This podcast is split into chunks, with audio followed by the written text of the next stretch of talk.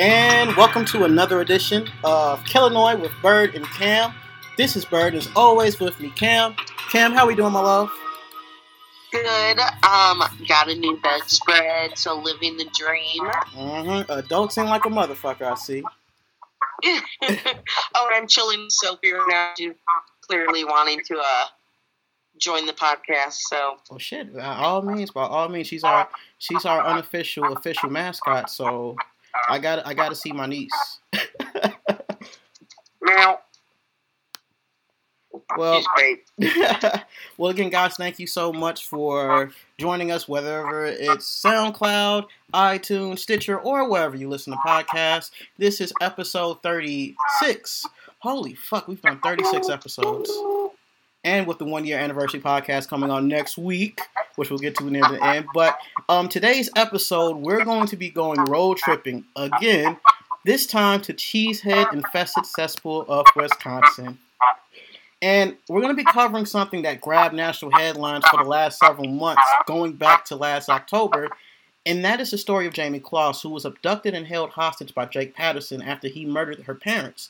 And when I first saw this on the news, I mean, it's an all around sad story. It goes without saying, especially when you consider the old adage that the odds of solving a case decrease by 50% when a solid lead isn't found within the first 48 hours after that person's gone missing. But fortunately, miraculously, Jamie escaped and Patterson would be apprehended and face justice for his crimes. Now, without getting to the full meat and potatoes of the whole story, we get to that later, it really evoked memories of Elizabeth Smart for me, who, like Jamie, was abducted and fortunately uh, eventually escaped. And usually our research derives from various sources, so newspaper clippings, documentary, books, court documents, and different records of that nature. And this will be the case for this episode, as always. But we are switching it up a little bit because we do have a guest, Dun, dun, a seasoned investigative reporter, I would say at that, who covered the murders of James and Denise Closs and the subsequent kidnapping of their daughter Jamie from the onset until its conclusion. So, so I guess it's my turn to really set up the intro. Like. Cam said, Drum roll. Oh boy. Uh, like Cam said, she is an investigative reporter who currently writes for the Green Bay Press Gazette. She's a former reporter of the Wausau Herald and Chicago Tribune. She's one of my former classmates in grad school, alongside friend of the program Deb. Hi Deb, whenever you listen to this. She's a purveyor of she's a purveyor of craft beer, a proud cat mom, a uber lover of all things Doctor Who, Funko Pop, and sadly the Green Bay Packers. Uh, good friend of mine. We are glad to have you on board for this, Haley. Thank you for having me. Oh yeah, oh yeah. And I remember like when I was watching this as it was unfolding, I like I reached out to you. I was like, you know, I got we have to do this story, and like whenever you're free, like I do want to pick your brain on this because I mean this was a very, very fascinating saga to say the least. And I'm super excited because I had a totally different perspective when I first heard about this story. So Oh I'm yeah, excited. we'll we'll we'll definitely touch on that as we get along. So, um, that said, Cam, you, you ready to do the damn thing? I'm ready to do the damn Uh, thing. Haley, you ready to do the damn thing? I'm super ready to do the damn thing. Yes. All right, let's get this motherfucking show on the road. And do the damn thing. So, anyways, let's start on the fuckbag who perpetrated all of this Jake Thomas Patterson. Patterson was born to Patrick and Deborah Patterson on June 17, 1997. And he spent much of his early childhood at Wascott Douglas County, Wisconsin, which, of course, for those keeping track at home, is roughly a six hour drive to Chicago. So, when Patterson was around eight, the parents either filed divorce or a legal separation. Now, it wasn't actually set in stone why the Petersons chose to take that route, and it wasn't even finalized when it was said and done.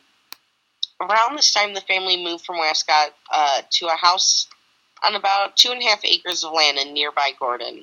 But the marriage between Patrick and Deborah continued to wither, and eventually, the couple would file for divorce again, saying in in-hand written petition that the marriage was irretrievable. Irretrievable. Fuck. Yeah. I was saying, I was like, okay, irretrie- irretrievably. There we go. Irretrievably broken. You say irreconcilable.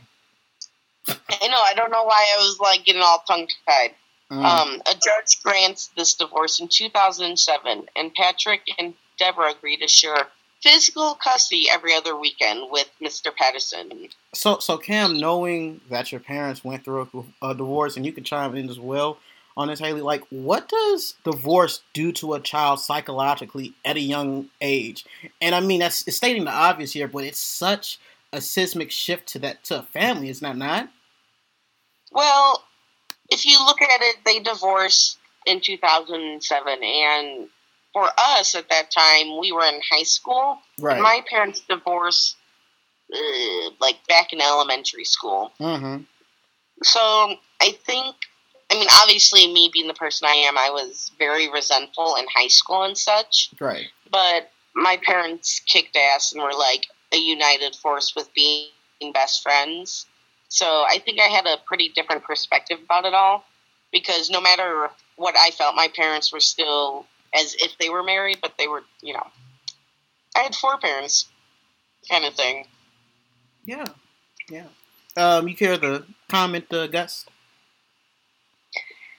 Yeah, I mean, I think it, um, you know, when you're thinking about divorce, I think it in part depends on sort of the relationship that exists with, you know, within the family and with the parents and the nature of the marriage that's ending. I mean, for me, I was really young when my parents were divorced. Um, so I don't really remember them married, but, you know, certainly it is a, a significant event in any child's life when all of a sudden their parents aren't living together. I mean, how that impacts a person certainly varies, but it's not not a small thing.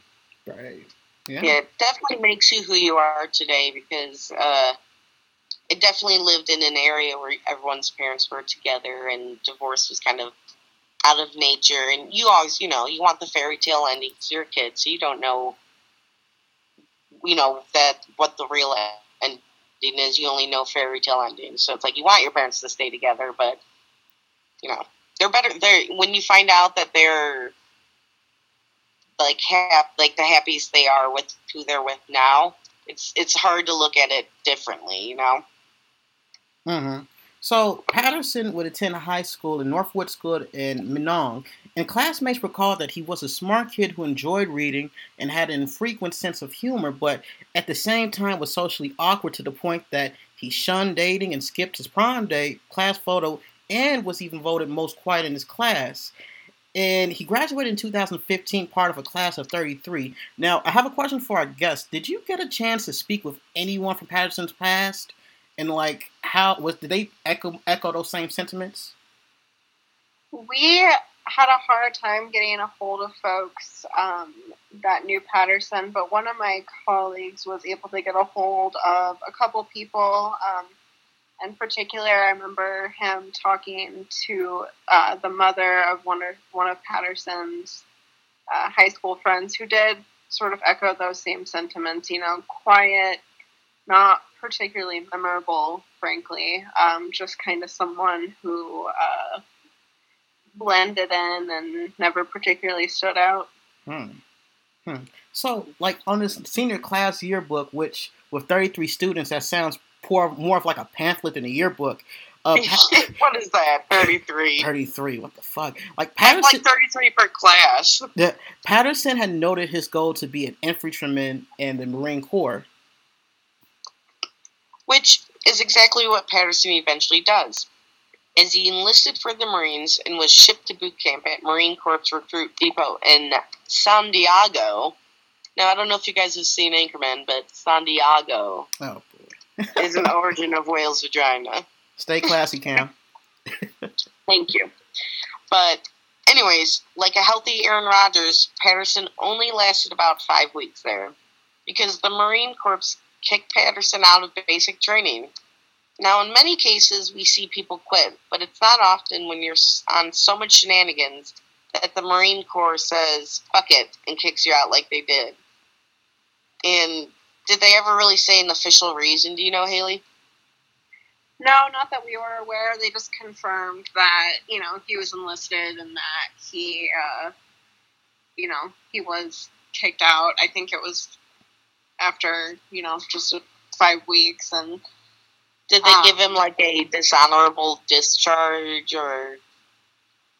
Not that I know of. And the thing about the Marines and I, really any branch of the military is that they keep things kind of under wrap. That they get official information that's particularly forthcoming. Oh yeah, mm-hmm. that that that that comes as no surprise, and like yeah. coming from personal experience, like yeah, yeah, fuck them. But goes without saying. So we fast forward to October 2018, and at this point, Patterson is still living in the family house of Gordon. He's working at Saputo Cheese near Almena, but he only quit after only a couple of days on the job. But however, on one such trip to work, he stops behind a school bus and he sees Jamie Closs get on, and he decides right then and there that is the girl that I want to take. And he eventually made two trips to her house in Barron with the intent to abduct Jamie, but he sees cars in the area and it scares him off. And if you can, Haley, can you give a background on who Jamie Closs was and what her and her family's life was like leading up to all of this?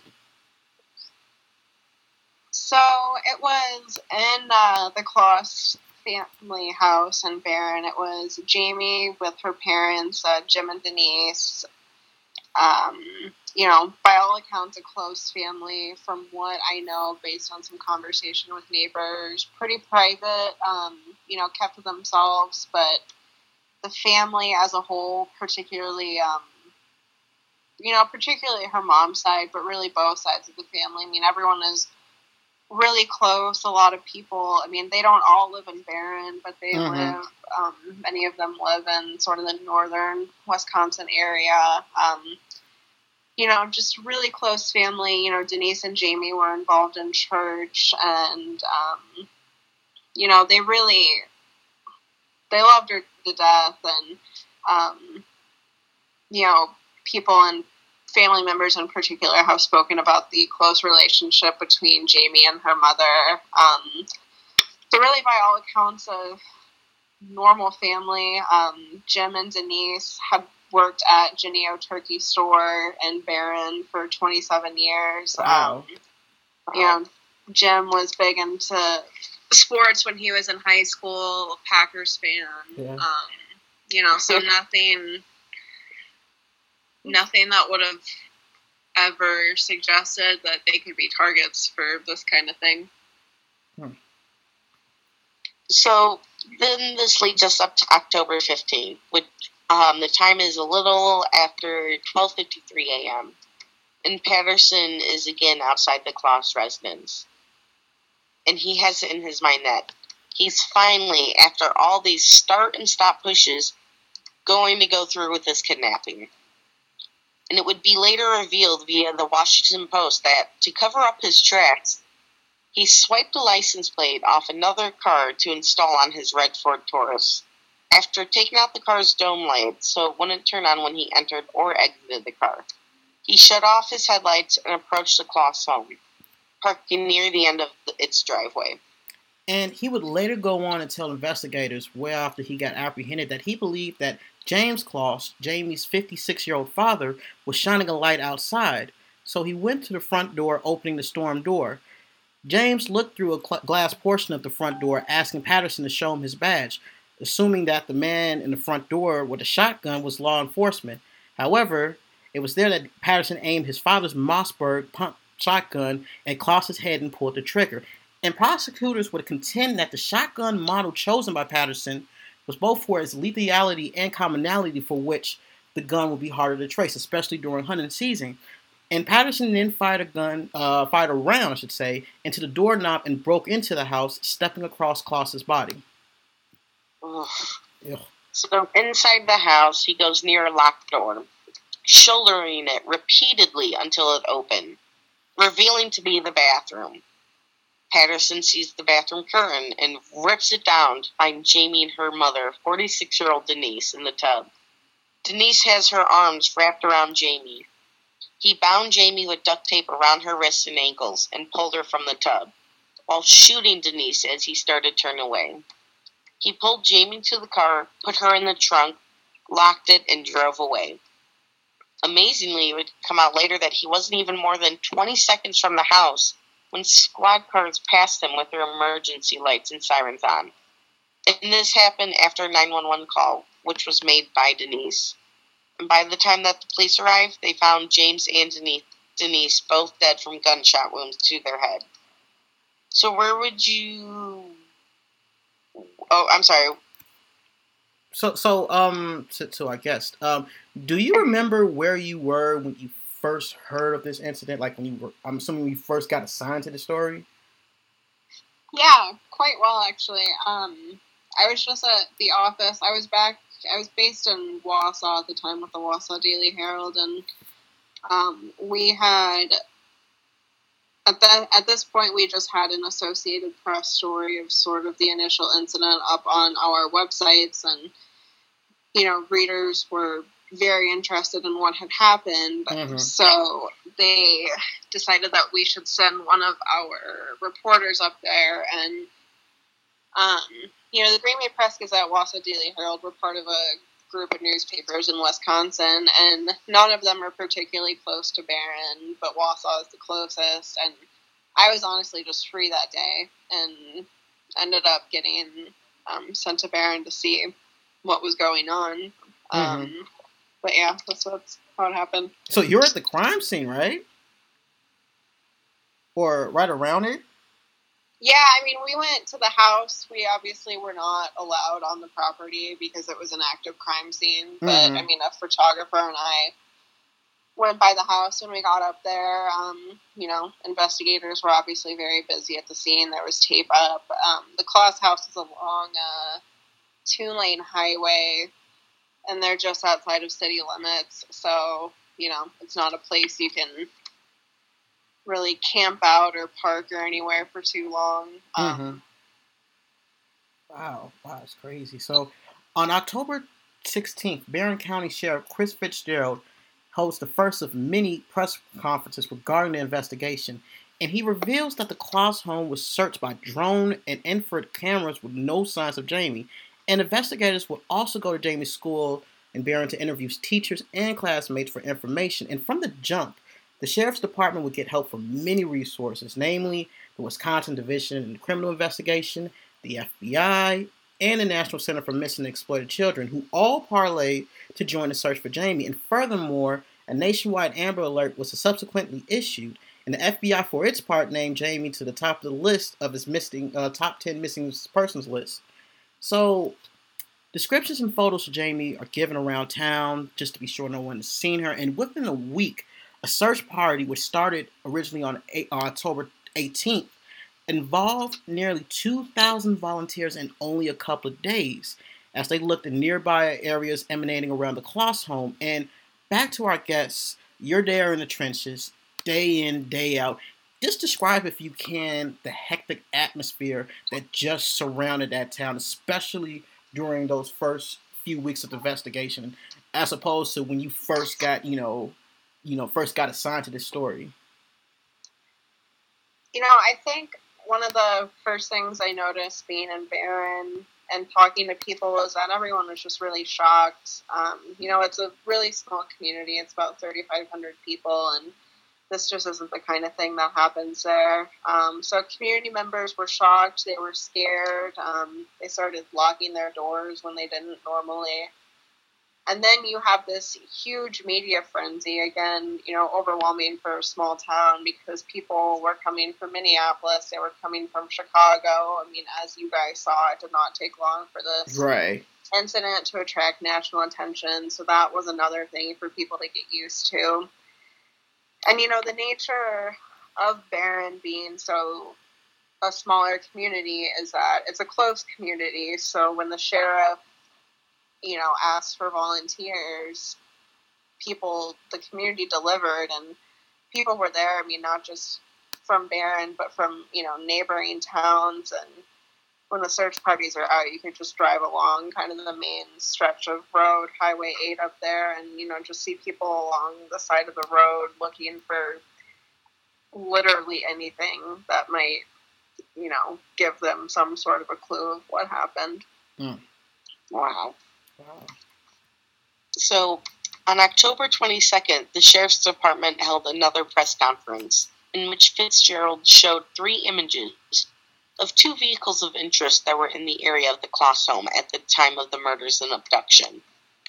One of the vehicles was reported as either a 2004 2010 black Acura MDX or a 2006 between 2010 black Ford Edge. So the other vehicle that was in question was then a two, between 2008 2014 red or orange Dodge Challenger. So as we pointed out earlier, Patterson was driving the complete opposite. He was in a red Ford Taurus. You can say that pretty much these leads led nowhere. And, and with a week and a half into the investigation, you have about 1,400 tips reel in. You have thousands of volunteers. You have local, statewide, and federal authorities spending time and resources, and there's little to nothing to show for. It. And as we touched on uh, earlier in the ep- early in this episode, there is that old saying, Cam, that in cases of a missing person or just any case of that nature, if you don't catch that break within the first 48 hours, the odds of solving it just go drastically down. Like they just get cut in half. And but at this point, you know, business getting on the action is really trying to, you know, do what they can to try to, you know, get James to come home. And uh, Jenny Turkey, where James and Denise worked the plant, as Haley said earlier, offered $25,000 for information leading to James' recovery. And this was on top of the 50,000 that was originally being offered by officials. On October 27th, it seemed to be a break in the investigation when an attempted burglary was uncovered at the Closs house. Kyle Janke and this, uh, who worked at the same uh, Jennie-O Turkey plant alongside James and Denise uh, Closs in the earlier mornings, uh, he was actually quickly caught and arrested thanks to installed cameras. And this is where it kind of gets weird and disturbing for me.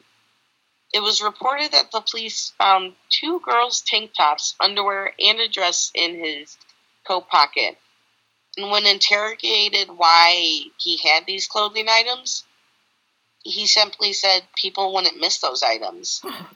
fuck? And he and and it gets better. He then says he was curious what size Jamie wears. Oh. Which is you don't you don't need to know that. Yeah. You don't need. I, I don't even give me. Don't. I don't even want to start right now. You don't even need to know that. Uh-huh. So, despite all of this, uh, jankiness was eventually ruled out. So, Haley, when you uh, heard about him breaking in, did you think at all that, hey, this is going to be the guy who did it? There was a part of me who thought maybe there was another part of me that thought anyone who committed a crime like this would be insane to go back to the crime scene. Um, but it was certainly a valid, you know, I was obviously a lead that investigators had to check out. Um, but it just ended up being an unrelated person who, I guess, took advantage of the situation and knew that the house was empty and thought that he would get away with it. But like you said, those cameras caught him, and that's crazy. Not so lucky I, for him. I wonder how long he was doing that until he well, got caught. Like I said, they installed the, the cameras, and the police. As soon as he came out, the police were on his ass. So I think it's probably maybe he was just casing out and he didn't see that shit. But like, yeah, that just shit kind of that kind of blew my mind. He's like, oh, I, I just wanted to know what size she wore. Like, what the fuck? But I almost wanted to puke in my mouth. Oh, just reading that. So, so it appears that the case gets stagnant as only a few days after the, the break in, another press conference was held in which Chief Fitzgerald stated that the investigation was being altered with its emergency operations center from a quote unquote a 24 7 reactive operation to a more deliberate and methodical effort. In December, Riverview Middle School in Barron holds a tree lighting ceremony in honor of Jamie Closs. The ceremony was put on by the school, Jennie-O Turkey Store, and Hormel Foods, where the Closs parents worked. During this event, Fitzgerald spoke out, reiterating that he really believes Jamie is still alive and says investigators are continuing to expand the search. At this point, uh, Haley, can you elaborate how the mood in the community was? Um, it's been about two months at this point, so nothing's really been yielded much from the investigation. Yeah, the um, investigation was very much stagnant at that point, but you know, I think about that night, and it was one of the that night is probably one of the most inspiring things I saw um, and was a part of covering this case. I mean, the holidays are approaching, which is just making an impossible situation for this family even worse. And, um, you know, the community's feeling it as well. But the entire time Jamie was missing, there, at least publicly, there was just this refusal to believe that she was anything but alive and going to come home. And you really saw that come out at this event in December. I mean, you know, they lit this tree and they made Mm-hmm. the students made ornaments, and it was all Oh, sort of Yeah, like sort of designed as a way to just light her way home. And they lit lanterns for Jamie and the family. I mean, it was just really beautiful to see this community come together. And you know, two months later, despite everything, they just were not giving up. hmm And one of the things I remember when you uh, you had tweeted out a picture, and I think it was a little tree ornament, and I think, and correct me if I'm wrong, but I remember it said "Come home, Jamie," and I remember that that really grabbed my attention. Like you know, that community was still, you know, still like you said, still holding out, you know, hope that she would, you know, ret- eventually return home. Yeah, absolutely. It was a really inspiring thing to see. hmm So, and Chief Fitzgerald was right because Jamie was in fact alive, but she was still being held at the Patterson residence. And it would later come out that Patterson hid Jamie under his twin bed, stacking the area around it with tote bags, laundry bins, and weights so he would be able to hear or see if she moved. And police said that Jamie would told them later on that Patterson made it clear, quote unquote, that nobody was to know she was there or bad things would happen to her. And I remember reading somewhere that Patterson would have shindigs, like holiday get togethers, all the while Jamie was being hidden. And, and I'll leave it up to our guests because I think I, I had uh, asked her to suit, like, that is just fucking wild, is it not?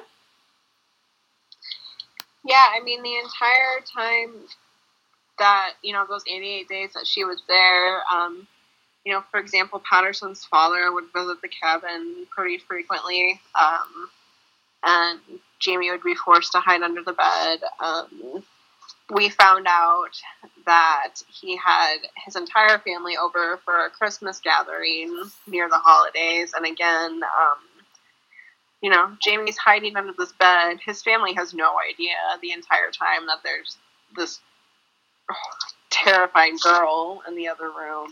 Um, you know, there would be times he would play when he would have guests over. He would play music to drown out any potential noises Jamie might make. Wow. Um, so yeah, he was very uh, methodical about hiding her and. Uh, what I find fucking crazy is that he went around. Uh, he just went around his life like it was he wasn't hiding a fucking human. Yeah. Yeah. Uh, I mean, the fact that, uh, like as Haley said, the her um, Patterson's father was there several times, and I mean, i i i he couldn't like. Yeah, I. Wow. Wow. Just the fact that like he would just carry on as if you know nothing was happening, just just just baffles me to no end. But indeed, Patterson made Jamie stay under that bed, and when he left the house, sometimes as long as 12 hours with no food, no water, or bathroom break. And one time he even struck her with a hard household object when she upset him, threatening that the punishment would be worse if it happened again. On January 10th, Patterson told Jamie he was going to leave the house for about five or six hours. The complaint said, and this was uh, he made her crawl under the bed beforehand.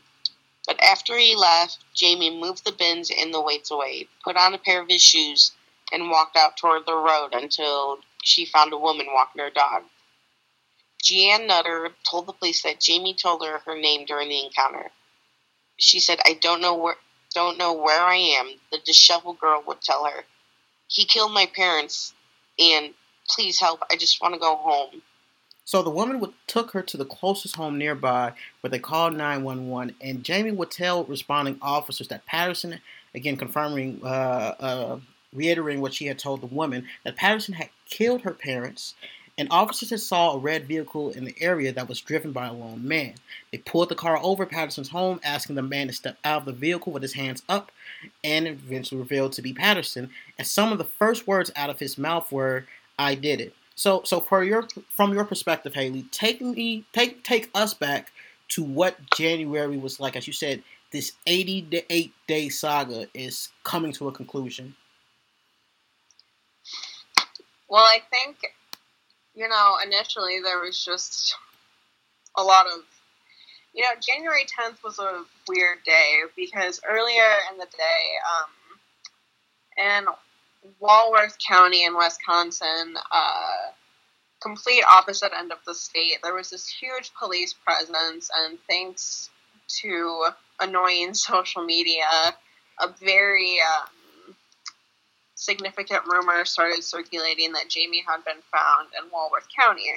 Mm-hmm. It, the rumors were so bad that the sheriff, Sheriff Fitzgerald and Barron had to take to Facebook to be like, Jamie has not been found. She is not in Walworth County. This is not. This is false information. Mm-hmm. But then, just hours later, Fitzgerald is again getting on Facebook saying that Jamie's been found alive. I mean, it's just a complete whiplash for this family, and um, you know, it, you know, just like I said, a very weird day. Mm-hmm. Um, so, yeah, I mean, Jamie is found. She's uh, after you know Patterson is apprehended. Jamie's eventually, you know, reunited with her family and understandably undergoes um, some medical exams and that kind of thing just to make sure that she's okay. Um, but yeah, I mean, just a just a whirlwind of a 24 hours, and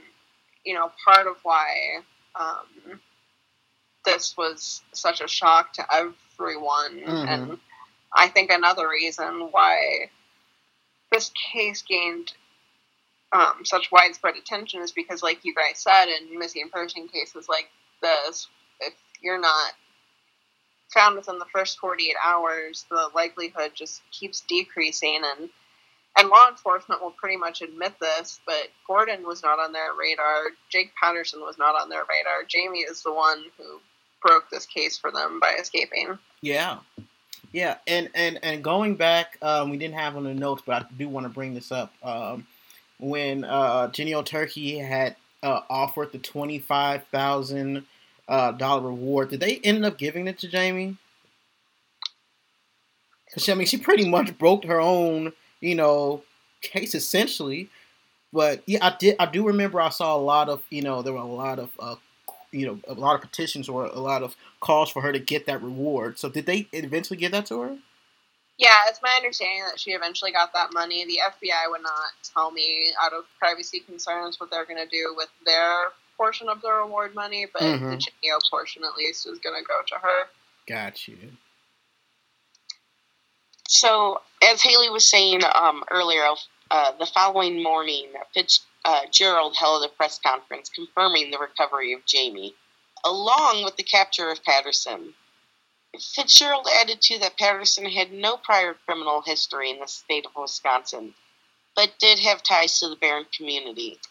The sheriff confirms that Jamie did escape the home she was being kept in and was able to find a woman walking a dog in the area. She was kept safe in the neighboring home until police arrived.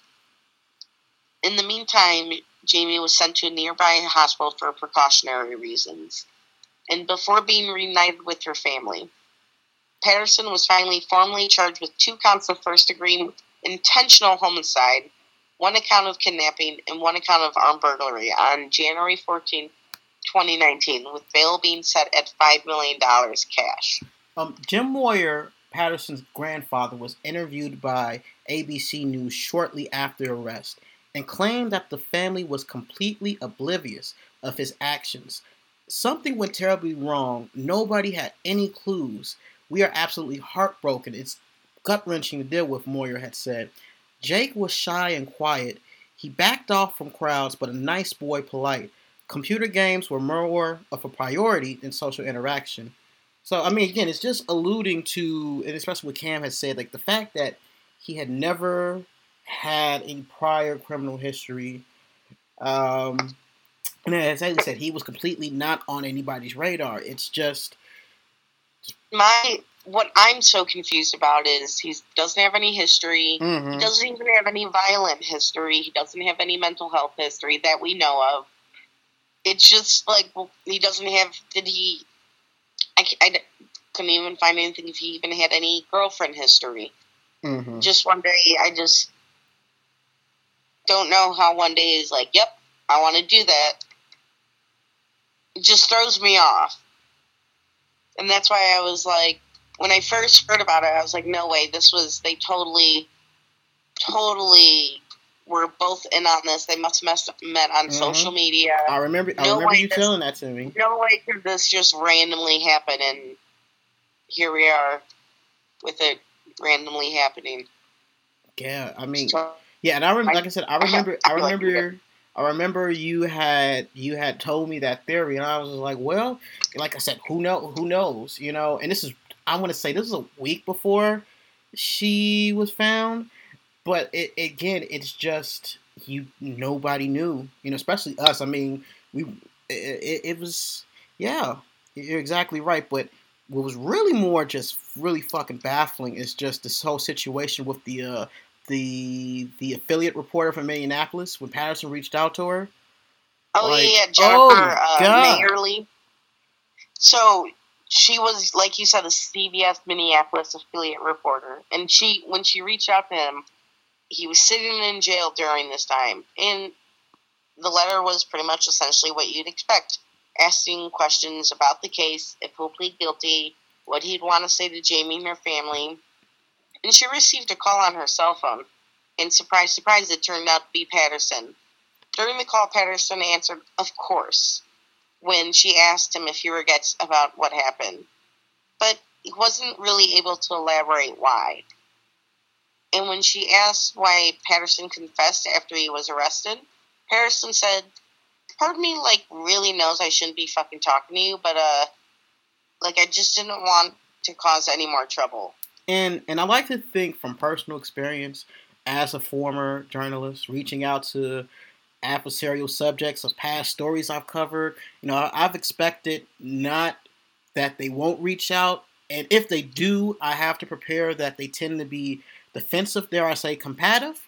Um, but Mayerle came out to say that it was really difficult to hear Patterson during most of the nine minute conversation, and he was quiet for a good portion of it. But throughout the phone call, he did tell her about some of what happened inside the Gordon uh, home while Jamie was held captive there. And he would say, We were just like watching TV, playing board games, talking about stuff. We cooked a lot, everything we made was homemade. And Patterson later told Mayerle that he wants to talk with Closs but knows he can't. And then Closs is saying, I love you. I mean, I love her. And oh, fuck. I think Cam, uh, Haley, if you ladies care to sound off on that one, but that was cringing to read that. I mean, to say that, talk about a warped fucking mind, right? That's why it's just, I'm s- like, I was so confused reading about this case because I had that mindset that this was all a setup, like they were secretly in love to no, this man, I don't know if it has to do with the, the divorce with his parents or he just has something wrong with his brain, but he just, No, he's just, yeah, it, it, it's my, he just, and this is coming from somebody who, I just don't know. I just don't know what to say. he's fucking delusional. That's my best bet. Uh, I mean, I uh, I did talk to some people after, you know, not only after that phone call, but after he wrote another television reporter um, in response to some questions that reporter had, and you know, talking to some sort of criminologist types about this. The consensus was that Patterson was really trying to take control of his narrative and Mm-hmm. paint his portrait of what happened and what fantasy he existed in um, with Jamie. You know, I suspect. I mean, we obviously don't know this for sure, um, but I would suspect she would paint a very different picture Mm-hmm. of her time with him. Um, so I, you know, I think the letter and the phone call were just his attempts to try to to rationalize get it. or- control of something from his jail cell. I just cannot believe she was able to. I'm so glad that it wasn't one of those cases where 48 hour, hour excuse me, 48 hours later they found her body and that she was alive. Mhm. And so I'm super thankful for that.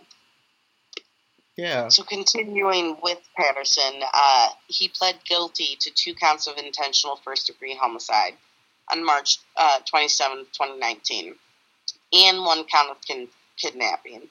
So the judge actually agreed to dismiss the armed burglary count. And on May 24th, so less than a less than a month ago, 2019, Patterson was sentenced to maximum of two consecutive life sentences in prison without the possibility of parole for the murders, plus an additional 40 years for the kidnapping. Now, like you were saying, Haley, you were at the courtroom.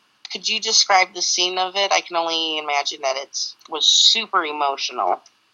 Um, before I do that, I just want to add one other thing about his plea deal that's worth uh, noting as um, as part of the deal with prosecutors, he will not be charged for any crimes related to what happened in Douglas County during Jamie's captivity. Um, you know, there has been wide speculation about what else happened to her there. One of the big questions is, you know, was she sexually assaulted at all? Mhm. Um, we don't know that, and because um, prosecutors have agreed not to charge him in that county, we may never know.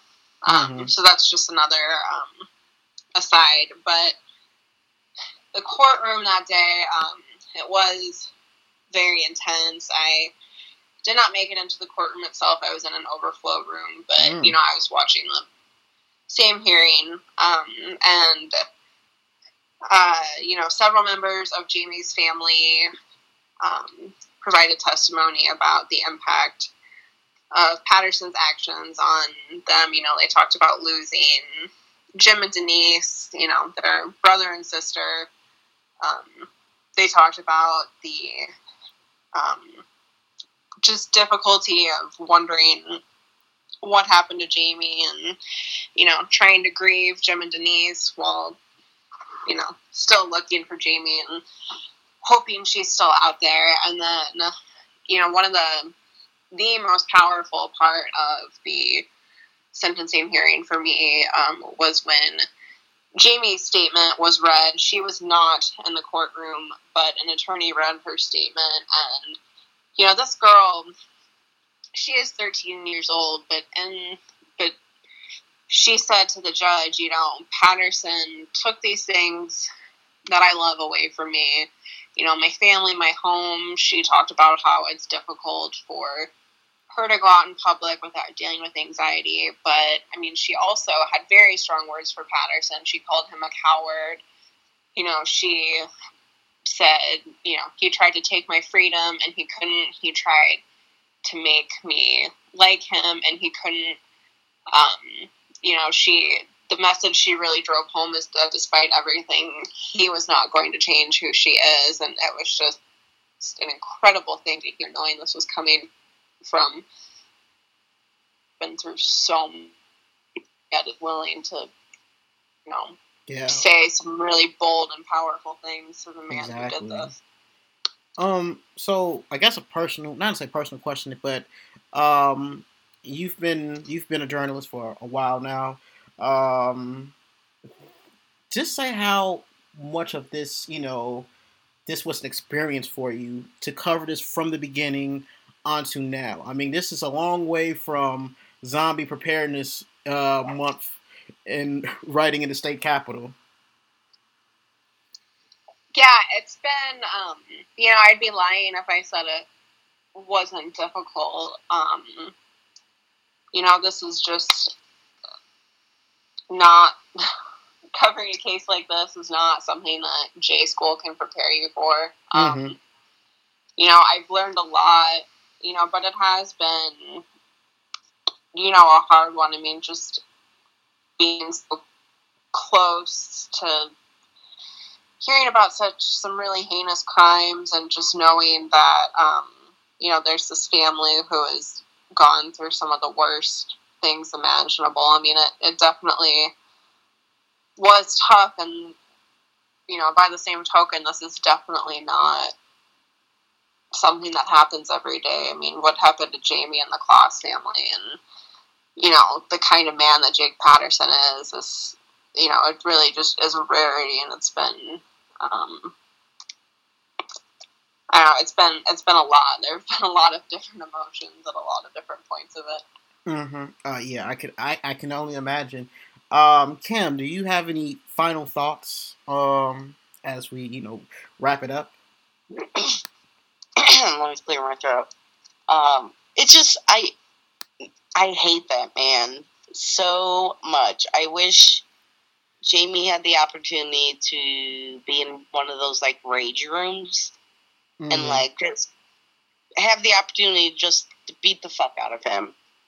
Just I know it won't ever bring her parents back, but God, I hate that guy so much. He took so much from amazing people for no Yeah. reason. Because he wanted to feel like he was in control and he's the definition of a monster. And I really hope prison does what they normally do to people who are pedophiles and um, people like him. I really hope that you know I'm a I I have mixed views on the death penalty, but yeah, I mean, I, I had I think he should get it. yeah, well, I I, mean, even even if uh, he had gambled and went to trial, like Wisconsin abolished the death penalty in back uh, 1853, so that was going to be out of the question Mhm. now, unless they did like, well, I don't know, because on federal charges, because I think it was transporting diff- different states. I mean, you can you can Yeah. find loopholes towards, but no, I don't think that uh, if the death penalty is going to be in play here. But yeah, I mean, you're you're exactly right. Like it's. so ain't hopefully, uh, the the people in jail do their uh, their own ruling system and take justice in their own hands with this motherfucker because he does not deserve. He doesn't deserve to breathe when he took, you know, two people's lives and Jamie's on top of that, along with their entire families. hmm Yeah, I think uh, true words. I can't put it better as you can. So, um, guys, thank you so much. This is the uh, Jamie Closs story. Um, yeah, guys, if you have any, you know, thoughts or your opinions on this, um, we'll be pushing the feed out. Um, let's say we're recording this on Wednesday night. We'll push it out to tomorrow. We'll have it on iTunes. We'll have it on SoundCloud and Stitcher, and we'll have it on our Facebook and Instagrams uh, pages. Um, yeah, this was just very, very, I guess, emotionally I taxing just to do the, the the just me doing the research only for a couple of hours. I mean, I can't imagine Haley doing it for seven months and this. Wow, it, more, all the more power to you. Well, thank you, and thank you guys again for having me on here. Yeah. Um, and We had a before. And um, um, next week, uh, we're going to have a dandy. Uh, boy, I think this was when Cam, when we first sat down to do this podcast. We knew somehow we were going to get there, but we had to do fucking OJ Simpson. And Of course oh, we do. oh boy, and I haven't done the notes yet, but that is something that I'm probably going to have to go to St. Louis, and we're going to have to really Actually, it's going to be a fucking two-parter, if not three-parter. But we're really going to, you know, try to think outside the box because everybody's done it to death, and it's going to be the 25th anniversary. But I do have some intriguing theories on that end. But um, I'll leave that for the one-year anniversary show, which is going to be next week. But before we sign off, um, Haley, where can uh, the good folks find you on social media? Uh, the best bet is on Twitter uh, at Haley B. Miller. She's Uh, verified, folks. That's yep. Don't do it. Um, you can find Cam on Instacam630. Uh, you can find her on Facebook on Cam E period Ren, and you can find her on the Twitter on I Like Stuff on 630. And I'm going to be changing a couple of them up shortly. Oh But no! I do want to throw in one more thing that I'm just very. I know this case is still new, so I, f- I hope there's even more depth into it. I just want to know, you know, why, what happened. Like, I just want to know. I I'm just so curious on why why he wanted to do that. What led him to be like that?